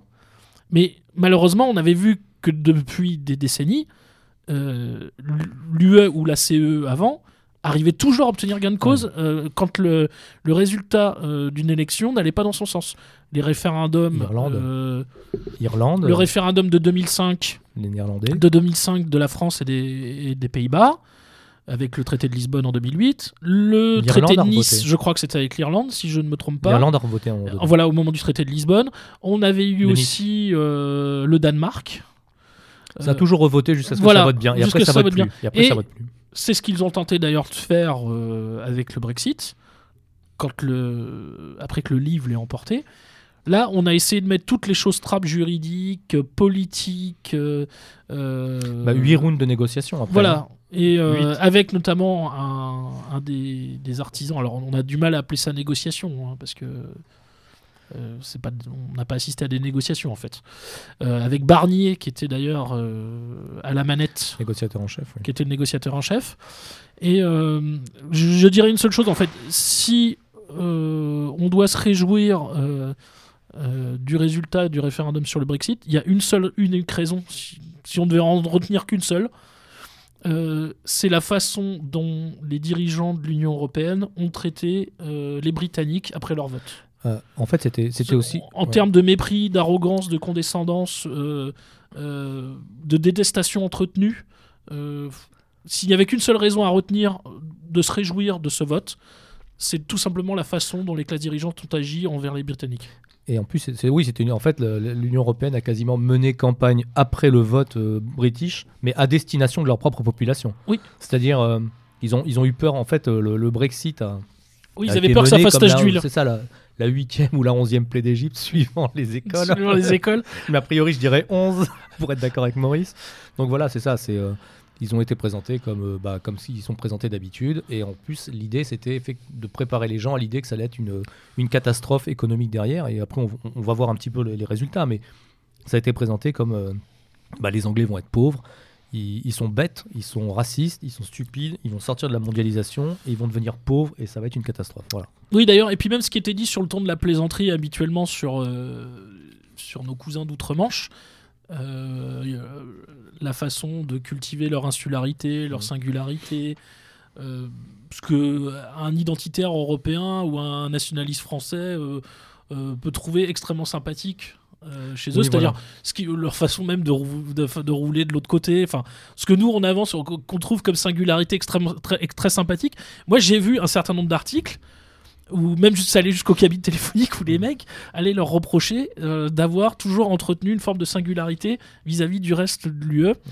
Et là, c'était plus du tout dit sur le ton... L'entretien de la haine. Rouler à gauche, c'est l'entretien de la haine. Sur le ton de la sympathie. Et du rejet de l'autre. Sur le ton de la sympathie, mais c'était montré comme une singularité qui, au final, se voulait excluante. Ouais, c'est ça. C'est l'origine du cancer. Et là, tu roules à gauche et t'as des cabines téléphoniques rouges. Et des double-deckers. Voilà, et tu bois de la bière tiède. Et c'est comme ça qu'on finit raciste. L'origine de la haine. Non, mais incroyable. Et je plaisante à peine. J'ai lu des articles qui ressemblaient à ça. Donc, c'est-à-dire que nous, quand on voit ce genre de choses, on dit ça, c'est ce qu'on trouve extrêmement sympathique chez eux.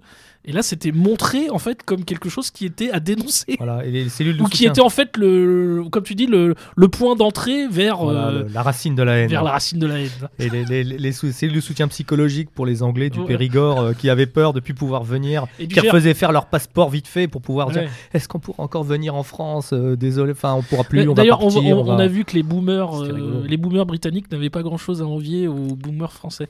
Alors c'est vrai que d'ailleurs, on n'a pas tellement parlé de la sociologie électorale. Enfin, donc, c'est les personnes. Alors, contrairement à d'autres pays, c'est les personnes un peu plus âgées qui ont voté pour le Leave. Donc on le disait, une partie des classes populaires, des travailleurs britanniques, etc., ou d'une population déclassée et paupérisée depuis plusieurs décennies. Et ça n'étonnera personne, les populations qui ont voté pour le Remain, c'est les populations cosmopolites des grandes villes, voilà. À commencer par Londres. On a quand même vu à Londres des types qui, après le lendemain du vote, dès le lendemain, appelaient à faire de Londres en gros une cité-État qui aurait sa juridiction. Une méga-city. Une sorte de Singapour. Certains avaient proposé de faire de Londres une sorte de Singapour. Un État dans l'État. Voilà. Ouais, c'est ça. La City de Londres est étendue au Grand Londres. Au Grand Londres.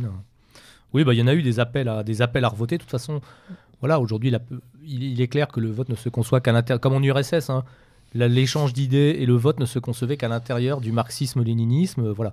Si tu sortais de là, tu n'avais pas le droit. Donc, tu pouvais naviguer à l'intérieur de l'idéologie. Donc, à l'intérieur de l'idéologie, tu peux dire ce que tu veux. Quand tu es à l'extérieur, le vote n'a plus de valeur parce que tu es en dehors de la loi naturelle et tu es en dehors du bien. Quoi. Ça me rappelle la fameuse phrase de Juncker, il ne peut y avoir de démocratie en dehors des traités européens. Bah, c'est ça. C'est comme une théologie, il ne peut pas y avoir de... QFD. Il ne peut pas y avoir de loi en dehors de la loi... En dehors du dogme. Il n'y a pas de loi en dehors du dogme. Voilà. Sinon, tu es un hérétique. Et voilà, point barre. Alors oui, c'est effectivement pour ça qu'on, sur cette partie-là, on passe relativement vite, parce que j'allais dire, c'est quand même souvent la même chose hein, avec l'Union Européenne.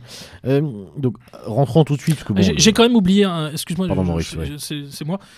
On a quand même oublié l'exemple quasiment le plus grave de toutes les violations du suffrage universel par l'Union Européenne.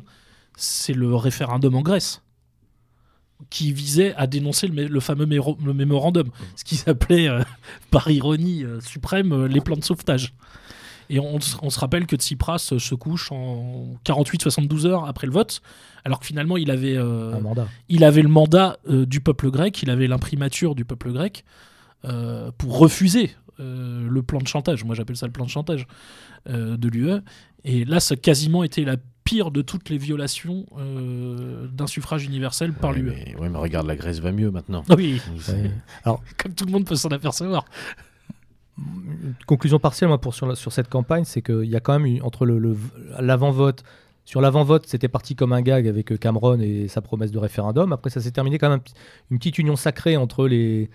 et une des alliances politiques intelligentes pour tous les gens qui voulaient le livre, hein, parce que les désistements, les alliances, les travaillistes, certains travaillistes ont joué le jeu du livre, ils se sont pas couchés, ils ont compris ce que voulaient leurs électeurs, ce que voulait le peuple britannique, et ensuite, après le vote, il y a eu quand même une certaine décence des politiciens anglais qu'on passe du tout céder aux sirènes du revote, voilà. Donc les politiciens anglais ont respecté au moins la volonté du peuple anglais. La crainte, c'était que le Brexit soit vidé de sa substance.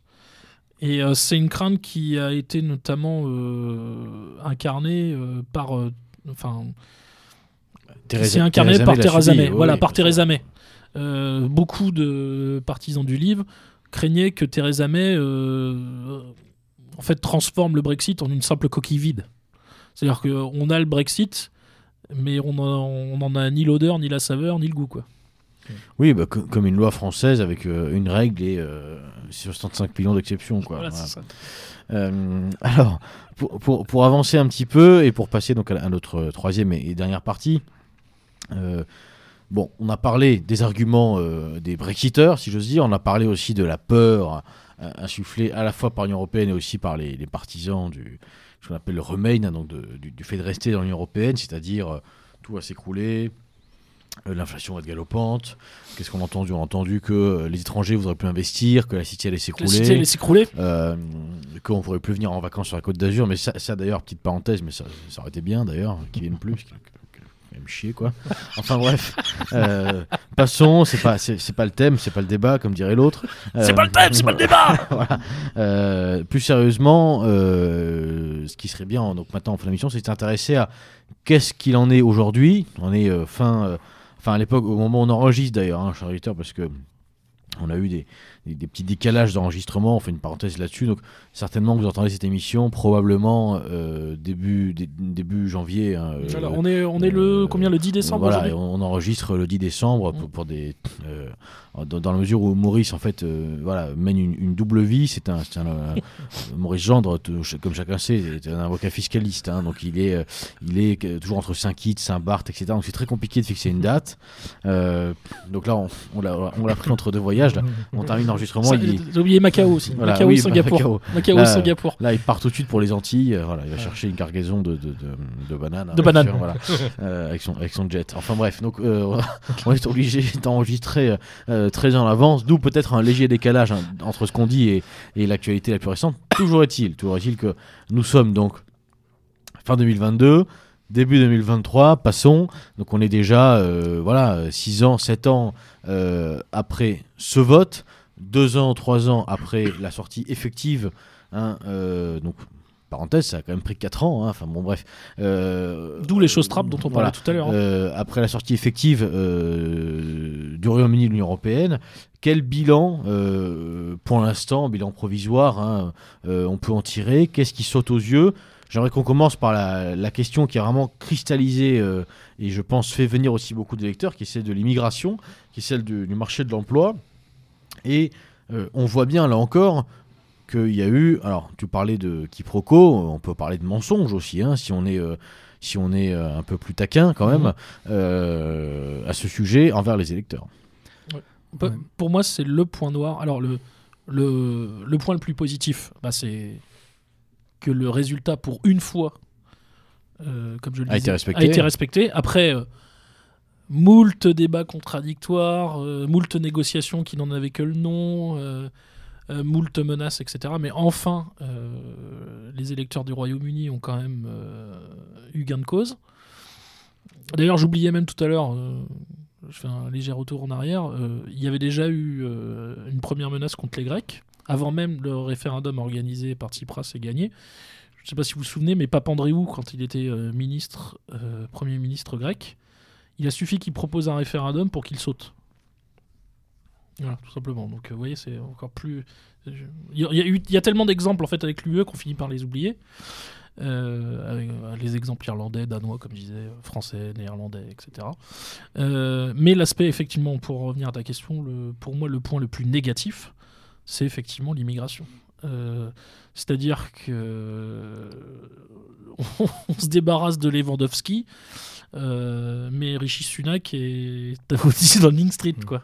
Voilà. Donc, bon, je pense que beaucoup d'électeurs britanniques, évidemment, avaient à l'esprit des événements terribles comme les fameux gangs de violeurs indo-pakistanais, Telford, les grooming gangs de Telford, Rotterdam.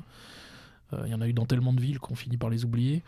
Il y a eu au moins une dizaine d'affaires de ce genre. Non loin d'une dizaine d'affaires de ce genre, à chaque fois avec des dizaines de types. Tous indo-pakistanais. Donc je pense que beaucoup d'électeurs avaient ça à l'esprit. Et en fait, ce qui s'est passé, c'est que ceux qui sont partis, c'était plutôt les travailleurs polonais, quoi. Alors effectivement, les travailleurs polonais, ça pose un problème classique en fait de l'immigration de travail, qui est celui du dumping salarial, de l'allègement des salaires pour les autochtones, pour les locaux. Mais je pense que beaucoup d'Anglais ont surtout pensé à la question sécuritaire avant même de penser à la question économique et sociale. Et là, de ce point de vue, c'est un véritable échec. Alors, tout à l'heure, Rouba peut-être va nous en dire un mot, mais t'es tombé sur un graphique apparemment qui résumait ça, quoi. Oui, c'est ça. J'avais pris... Alors, moi, j'ai cherché les courbes de l'apocalypse après pour voir où on en était de post-Brexit. Donc, les courbes de l'apocalypse, je me suis dit, à un moment donné, en 2016, j'ai cherché des courbes comparées entre Union Européenne et Royaume-Uni. Hein. Donc je me suis dit, alors normalement, les courbes de l'apocalypse vous montraient à partir de 2016... T'as vu des images de la résurrection des morts c'est le nouveau Romero. À partir de 2016, tout diverge. Donc l'Union Européenne continue d'aller vers les cieux resplendissants. 28 jours plus tard, 28 semaines plus tard, Brexit. Tandis que le Royaume-Uni descend vers l'enfer, hein, comme normal. Donc voilà, j'ai pas trouvé finalement les courbes de l'apocalypse. Alors j'ai trouvé la courbe de l'immigration, c'est juste la courbe anglaise, Royaume-Uni. Donc effectivement, à partir de 2016, il y a une belle courbe de solde migratoire Union européenne qui baisse. effectivement, bah, c'est ça, c'est le Polonais qui rentre chez lui ou qui rentre plus, etc. Lewandowski s'en va, voilà. Mais Gandhi arrive. Voilà. Et non-EU... Enfin, reste, voilà. et fait venir sa famille. Et solde migratoire, bah, ça continue, ça augmente. Donc, de ce point de vue-là, effectivement, c'est... et UKIP, de ce point de vue-là, a toujours été, à mon avis... clair et honnête, c'est des libéraux. Bah, c'est ce qu'on disait, la bonne définition. National mondialiste. Donc, ils disent que l'Angleterre sera plus forte à voguer seule sur les eaux du mondialisme, mais elle reste mondialiste. Donc il y a l'arnaque libérale qui reste là-dedans. C'est des souverainistes, mais c'est pas des identitaires. Et d'ailleurs, ils l'ont prouvé dans leur rapport, par exemple, avec le British National Party, avec le BNP. Oui, Denis Griffin, dont ils sont toujours éloignés et qui d'ailleurs... que d'ailleurs ils ont coulé a priori. Hein. Oui. En fait, le UKIP a finalement phagocyté le BNP, et qui lui est effectivement plus sur une ligne ressemblant à la nôtre. Voilà, identitaire. Donc, et les courbes de l'apocalypse ne sont pas là. En tout cas, sur l'immigration, Maurice, tu as raison. Hein, et même si on voulait parler de conservateurs classiques, bon teint au sens historique, UKIP, Farage et ses proches, si on veut revenir à un exemple qui a plusieurs décennies, ce n'est pas Enoch Powell. Hein. Voilà. C'est l'aristocratie britannique. C'est pas Rivers of Blood d'Enoch Powell. Hein. Sans tomber dans une forme de complotisme, bien sûr, de bas étage, est-ce qu'on peut supposer que, précisément, c'est parce que UKIP n'est pas aussi radical que ce qu'on pourrait nous laisser à penser, que tout cela a été... possible et, allez, j'ose le mot, permis, rendu possible en tout cas. Bah, alors, si tu veux des théories, tu vas voir Valérie Bugot qui va te dire qu'effectivement, il y a la caste mondialiste qui est là, que le Brexit est porté par un sous-ensemble de la caste mondialiste qui, elle, est pour un vrai gouvernement mondial, le centre du monde financier à la City, qui est pour la disparition du dollar au profit du dollar, monnaie de réserve mondiale, au profit d'un panier de monnaie, etc., etc. Donc elle te développe ça, elle te dit, bon, il y a deux tendances dans le mondialisme. Il y a la tendance impérialiste américaine qui est pour garder le dollar comme monnaie de réserve et vassaliser tout ce qu'il y a autour. Et tu as une autre tendance qui peut-être vit à la City de Londres, qui est pour un panier de monnaie mondiale, une vraie monnaie mondiale, et la City comme centre du centre. Et puis peut-être que l'Angleterre veut aussi... ils ont peut-être compris que l'avenir n'est pas en Europe, il est peut-être plutôt en Asie. Effectivement, ils ont des tentacules qui vont jusqu'en Asie, à Hong Kong, etc. Ouais, l'excellente traduction de ce que tu dis là. Alors évidemment, il y a eu les événements à Hong Kong, notamment les soulèvements à la fois populaires, parce qu'ils l'étaient, mais aussi organisés, encadrés par un certain nombre de services de renseignement. Faut pas être naïf. N'oublions pas ce qu'était la bourse de Hong Kong, des boîtes comme HSBC. HSBC, bon, c'était quand même la banque officielle des guerres de l'opium. Hein. Voilà, ils font leur fric en Asie. Moi, je pensais même à une autre affaire où nous autres Français avons été les premières victimes, c'est le scandale Aucus. C'est-à-dire que le Brexit est un renforcement de l'anglosphère. Justement, c'est le point suivant qu'on doit évoquer, c'est celui des relations internationales, des relations diplomatiques, puisque c'est pareil. Dans les arguments, j'allais dire un peu brexiteurs, il y avait cette idée, texte de contrôle back, reprendre le contrôle sur les flux migratoires. Bon, ça, on a bien vu que ce n'était pas le cas. En tout cas, on était très très loin du compte, voire même dans une tendance complètement inverse. Hein. Bon, on n'y est pas du tout. On n'y est pas du tout. Donc disons-le, échec. Maintenant, ou tromperie d'ailleurs plutôt, oui, mensonge. Dans un second temps, maintenant, il y a aussi cette idée, quand on dit reprendre le contrôle, c'est mettre chez nous. Bon, ça, c'est pas le cas, mais du coup, mettre aussi vis-à-vis des autres. Hein, la souveraineté, elle est aussi extérieure. Hein, donc, est-ce qu'aujourd'hui, je pose la question, je vais essayer de le dire sans rigoler, hein, est-ce qu'aujourd'hui, le Royaume-Uni a une vraie indépendance, j'allais dire sur le plan diplomatique, hein, on n'arrive pas à ne pas rire, en fait. Voilà. Comme disait Churchill, il a choisi le grand large, il a choisi les États-Unis par rapport à l'Europe. Je pense qu'ils ont choisi leurs alliances. Mais la souveraineté, c'est ça. Hein. La souveraineté n'est pas le. Il y a deux pays, monde, continent. Il y a les États-Unis, la Russie. Eux, ils peuvent vivre en autarcie. Le reste du monde a des obligations de choisir ses alliances. Mais la souveraineté, c'est choisir ses alliances, être maître de ses alliances et de ses choix. Ça ne veut pas dire être autarcique, autonome et commandé au monde entier. Voilà, c'est ça, c'est un petit la différence entre un petit commerce et une franchise. Quoi. Il y a une nuance. La France est une franchise. T'as franchisé surtout. Il y a une nuance quand même entre commander le monde et être un toutou. Non, j'ai pas dit commander le monde, c'est-à-dire les États-Unis, par exemple, ils peuvent décider de fermer leurs frontières et de vivre sur ce qu'ils ont. Et de n'obéir à personne et de ne se soumettre à aucun traité parce qu'ils en ont les moyens, les Russes, pareil. Mais la souveraineté pour un pays comme la France, l'Angleterre, des pays qui vivent de flux logistiques, qui ont besoin de flux logistiques pour vivre, enfin juste pour vivre. On le voit avec l'énergie. Bon, bah, la souveraineté, ça veut dire tu es maître de tes choix, de tes fournisseurs, de tes alliances, de ce que tu fais, des guerres que tu fais, des guerres que tu fais pas, de ta monnaie, de ton marché du travail, de tes choix économiques. Mais c'est pas du tout l'autarcie.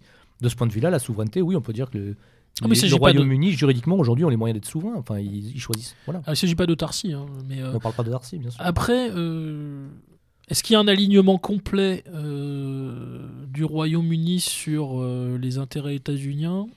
Alors parfois les intérêts se confondent, parfois ils se coordonnent, mais même avant le Brexit, il y a eu par moments des velléités de non-alignement.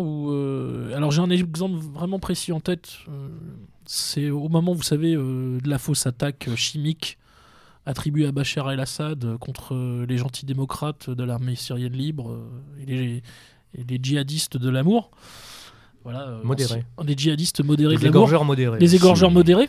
C'est pas les vrais musulmans. C'est pas les vrais musulmans. C'est pas ça. Voilà, contre les djihadistes modérés, donc. Vous vous rappelez que François Hollande, lui, voulait y aller absolument. Il voulait une intervention. Obama était mi-chèvre, mi-chou, et en fait, il s'est... C'est quand même le prix Nobel de la paix. Voilà, prix Nobel de la paix. C'est les Anglais qui ont bloqué. Mais c'est la Chambre des communes qui, par son vote, en fait, a tout bloqué. Ils ont refusé l'intervention, et la Maison-Blanche, en fait, a refusé d'aller contre son allié, la fameuse relation spéciale anglo-américaine. Obama a refusé d'aller contre l'avis de son allié britannique. Résultat, tout a été bloqué. Et à 2-3 reprises, on a vu comme ça des velléités. Alors, je ne sais pas si c'est d'indépendance, mais ça pouvait y ressembler vaguement. Maintenant, je crois qu'il y a quand même...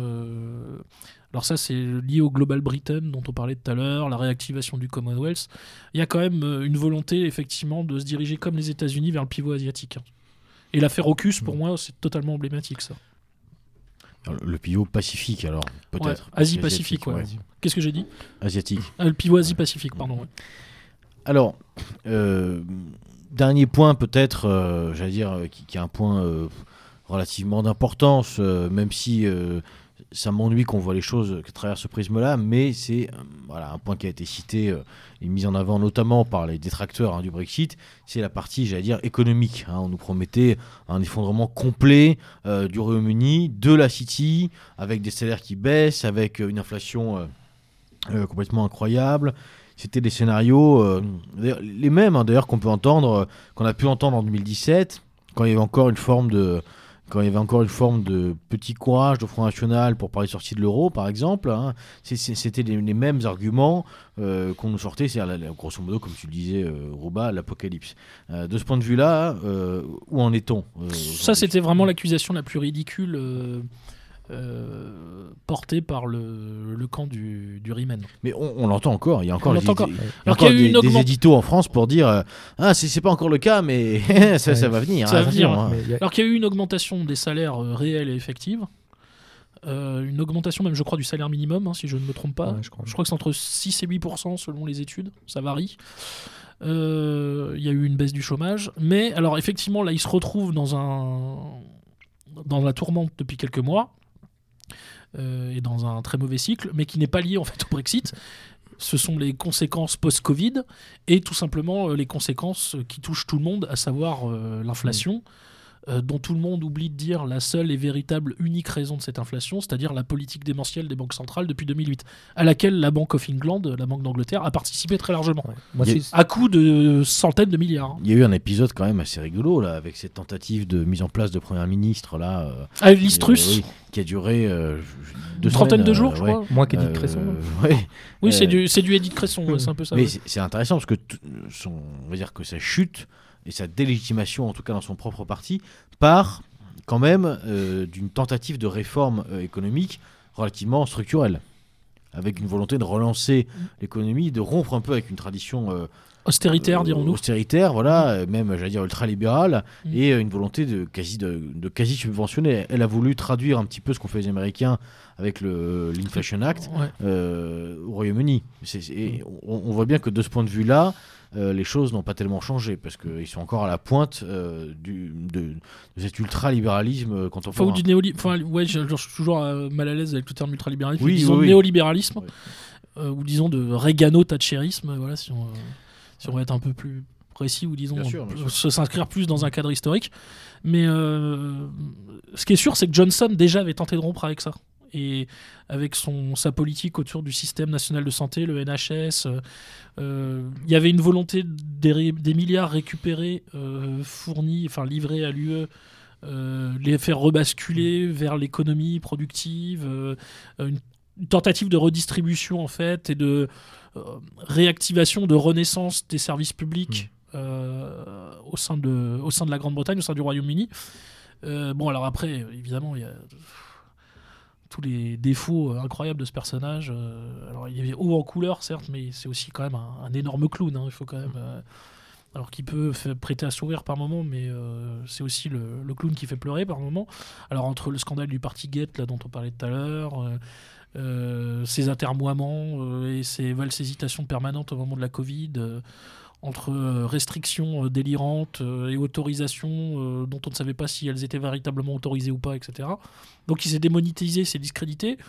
Et finalement, il avait quand même une ligne directrice qui aurait permis même aux conservateurs de conserver un électorat populaire qu'ils avaient perdu depuis des décennies. Et comme je disais, il était notamment inspiré par ce qu'on appelle là-bas les Red Tories.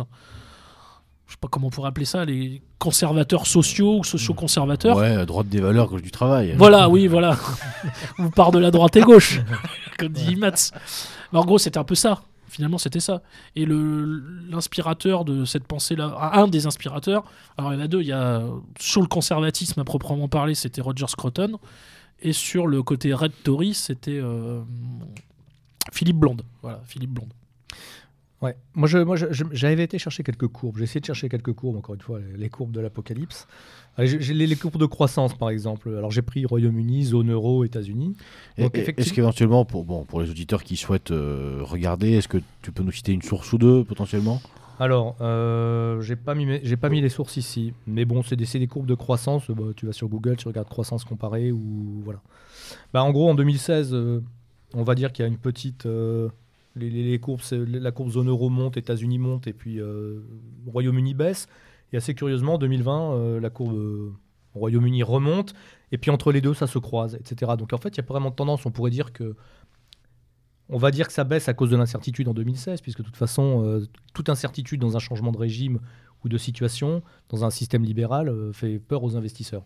Donc les investisseurs, forcément, vont partir un moment. Et puis on voit que ça remonte radicalement en 2020, c'est-à-dire quand ils ont signé les accords, les gens savent à quoi s'en tenir. Donc ça remonte. Donc tout ce qu'on a pu voir peut-être entre 2016 et 2020, avec des courbes un peu molles en Grande-Bretagne, c'est normal. Enfin, pour moi, dans un système qui est ouvert et qui dépend beaucoup des investisseurs étrangers et autres, toute incertitude est mauvaise. Mais ça ne veut pas dire que parce que l'incertitude... C'est l'incertitude en elle-même qui est mauvaise pour l'économie, on va dire. Mais ce n'est pas le Brexit en lui-même. C'est comme de dire... Oui, il y avait quand l'apartheid a disparu, il y a eu des périodes de troubles. Ça ne veut pas dire pour ça que l'apartheid était bien. Mais c'est genre quand l'apartheid disparaît, c'est un système qui disparaît, une organisation qui s'effondre, ce qui veut dire que tu as une période de troubles, ça bouge et l'économie est désorganisée. Ça ne veut pas dire qu'il était bien, ça ne veut pas dire qu'il était mal non plus. On parle d'apartheid. Je vous ai tendu la perche de toute façon. Bon, alors la fin de l'URSS, comme tu veux, mais bon. Voilà, donc ça c'est mieux ça. C'est un système très pas bien ça. C'est un système qui tombe et c'est une incertitude. Voilà, donc on peut, je pense qu'on peut largement l'attribuer à ça. Puis après, si on prend les courbes du chômage par rapport à la France, c'est un parallèle. Si tu prends les courbes de croissance, ça s'écroule en 2021. En 2020, à cause du Covid, ça remonte comme une balle en 2021 parce que de toute façon, ça repart en 2021. Mais c'est partout, c'est pour tout le monde pareil. J'ai pas réussi à trouver de courbes avec des écarts entre l'Union européenne et la Grande-Bretagne significatifs. De toute façon, Brexit ou pas, Remain ou Leave, peu importe, le Royaume-Uni est toujours de toute façon inscrit dans une le Royaume-Uni est toujours inscrit dans une économie qui est globalisée, interconnectée, interdépendante. Donc oui, j'avais vu. Ils sont aussi victimes des soubresauts de l'actualité, de la crise inflationniste, de la hausse de l'énergie, de la guerre en Ukraine, à laquelle d'ailleurs les Britanniques participent aussi en allant former des Ukrainiens, en envoyant des conseillers militaires, en envoyant des armes, de l'argent. Bah si tu prends par exemple si tu prends les services financiers britanniques de la City, je crois ça porte très bien. Ça couvre, j'ai lu ça. Alors là, du coup, la source, ça doit être École de guerre économique, un truc comme ça. Ça doit couvrir la moitié du déficit commercial. C'est gigantesque. Les services financiers, c'est gigantesque. Donc forcément, à un moment donné, quand ils ont quitté l'Union européenne, il a fallu réorganiser tout ça. C'est-à-dire, ils ont eu peur. La bourse s'est effondrée. Ils ont eu peur de ne pas pouvoir accéder au marché européen. Ils ont eu le nez creux. Il a fallu dissocier certaines. Il a fallu couper en deux certaines institutions financières qui géraient la zone pound et d'autres qui géraient la zone euro. Donc ça a été un vrai souk du point de vue de l'organisation des services financiers, parce que les règles ont changé, l'Union européenne donnait des facilités sur les transferts de fonds, donnait des facilités sur les marchés financiers qui ont disparu avec le Brexit, ou au moins en tout cas. Jusqu'à la négociation des accords, c'était assez incertain, etc. Je l'ai vécu perso dans des missions, dans l'informatique, dans une banque, où effectivement, tout ce qui était mixé à un moment donné entre zone euro, zone pound, a dû être coupé en deux en séparant les domaines de responsabilité entre la livre britannique et l'euro, etc. Ça a été compliqué parce que ça a été techniquement compliqué, mais finalement, ils sont retombés sur leurs pieds. Ils ont retrouvé des paradis fiscaux à droite à gauche pour pouvoir gérer. Ils ont retrouvé au Luxembourg, en Irlande, partout. La City retombait sur ses pieds. C'est reparti comme avant. Oui, ils ont ouvert des succursales ailleurs. C'est ce qu'on disait en off. Maurice, toi avec ton travail, t'as quand même pu faire beaucoup de choses là, en tant qu'avocat fiscaliste. J'imagine que t'as ouvert des comptes dans tous les sens. Les camarades derrière le micro vont vraiment croire que je suis avocat fiscaliste. Ouais. C'est le cas. Non oui, voilà, c'est ça. Donc ça a brassé pour la City. D'ailleurs, je pars à Singapour. Après, avant les Antilles. C'est quand ton voyage à Tel Aviv, en fait. Alors, pour arriver plus sérieusement, chers auditeurs, bien entendu, Maurice n'est pas avocat fiscaliste. Tout le monde sait qu'il est rabbin dans la vraie vie. Mais rabbin libéral. Hein. Rabbin libéral, évidemment. C'est un modéré. C'est un rabbin républicain. Comme tous les rabbins. Tu as fait l'école rabbinique de Bobigny, je crois. Ouais. Non, de Garges-les-Gonaises. Sarcelles. Allez, plus sérieusement, il nous faut conclure. Hein. On arrive là vraiment à la toute fin de notre émission. Quelques enseignements quand même généraux. Moi, je trouve que cette histoire de Brexit aura permis un certain nombre de choses. Alors déjà, les points positifs, hein, commençons par ça. Il me semble que, d'une part, c'est la démonstration, comme tu disais, Maurice, que oui, c'est possible, avec un tout petit peu de volonté politique, avec des procédés. Bon, c'est sûr, les procédés de Cummings et de Cambridge Analytica ne sont pas forcément, en termes de vie privée, etc., ne sont absolument pas... reluisant, disons-le comme ça, mais c'est possible encore aujourd'hui. En tout cas, ça a été en 2016, parce qu'entre-temps, il y a quand même eu le Covid, le grand reset qui commence, et maintenant cette guerre à la fois militaire et aussi économique mondiale, donc c'est compliqué. Enfin, passons. C'était encore possible en 2016 d'aller contre la volonté de l'Union européenne et de la défaire par un moyen, légal, démocratique, c'était encore le cas. Ça, c'est quand même un point positif et intéressant du Brexit. Maintenant, une fois qu'on a passé ce point, de surface, qu'on a gratté cette petite croûte, on se rend compte que c'est pas non plus... c'est pour ça qu'on peut pas parler absolument de victoire, parce que d'un côté, cela n'a été possible que parce que précisément ceux qui ont incarné la chose n'étaient pas les plus radicaux, Cummings est peut-être quelqu'un d'intelligent, mais c'est pas... son grand-père n'était pas émigrant en Argentine, c'est le moins qu'on puisse dire. Donc plus ni en Uruguay. Ni en Uruguay.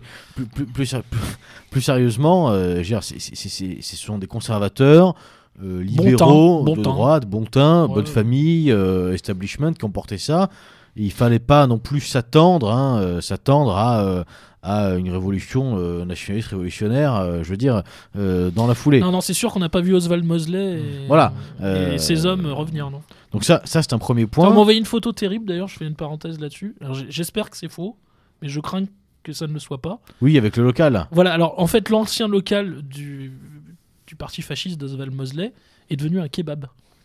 Alors ça, j'avoue là, alors j'espère que c'est faux, hein, mais je crains que non. Et donc pour continuer, en fait, moi il me semble que l'enseignement principal qu'on puisse tirer de tout ça, c'est que il y a quand même, comme tu évoquais tout à l'heure, Rouba, les débats au sein de l'URSS avec un terrain de jeu autorisé.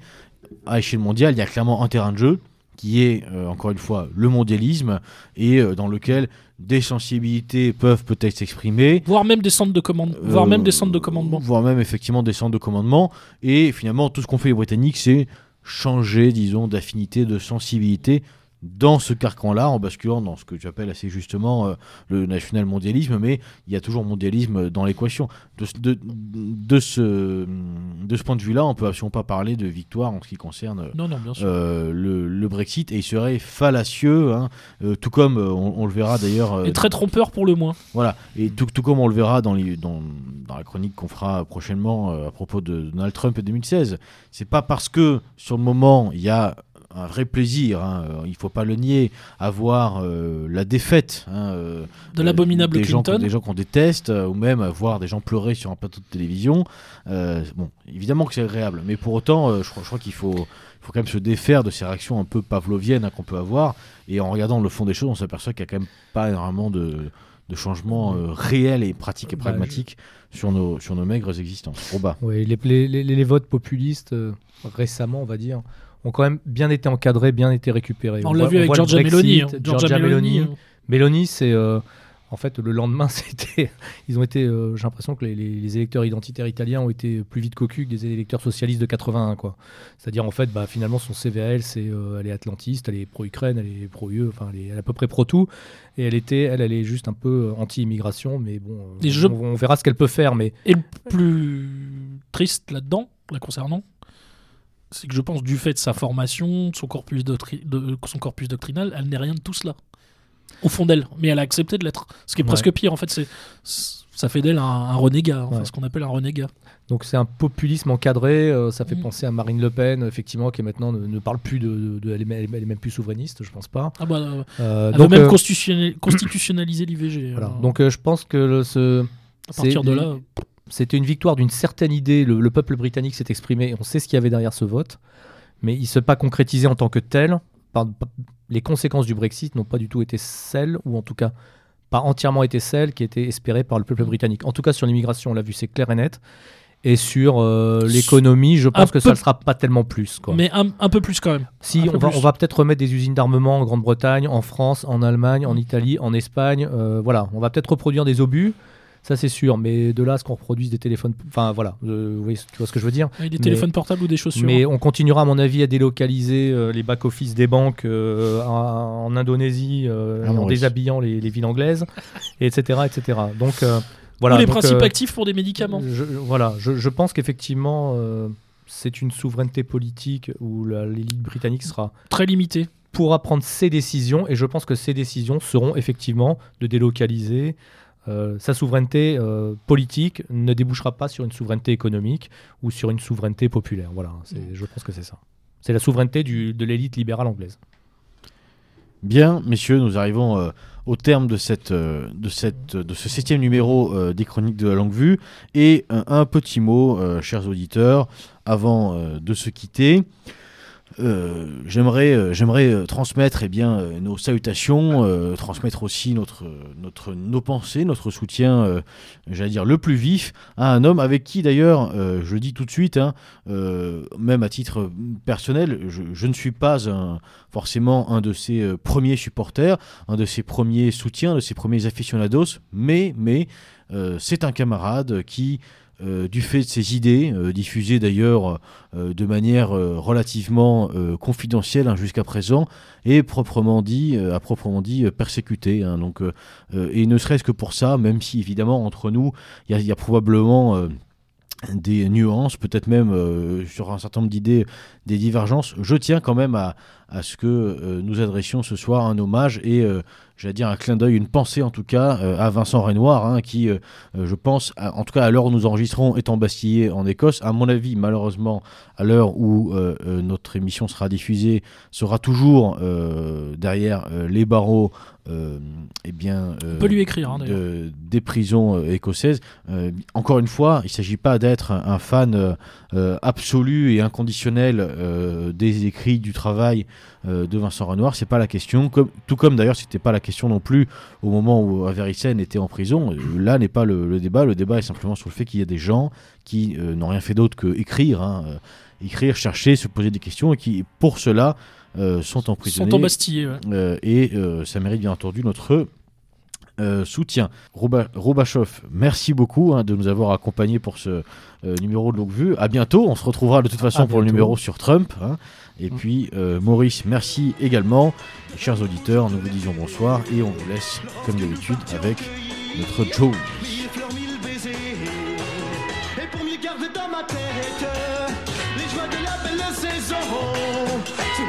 Souvenirs, il me reste nos chansons.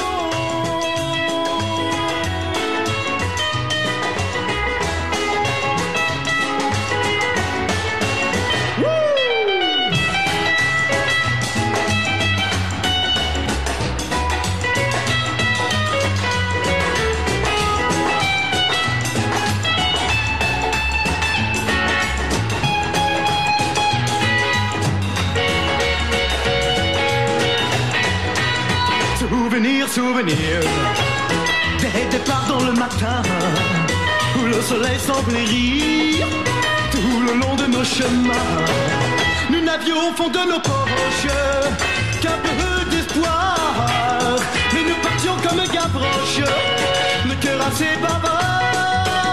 Souvenirs, souvenirs, vous revenez dans ma vie, illuminant l'avenir lorsque mon ciel est trop gris. Que le temps vous emporte, et pourtant ça j'en suis certain. Souvenirs, souvenirs, vous resterez mes copains.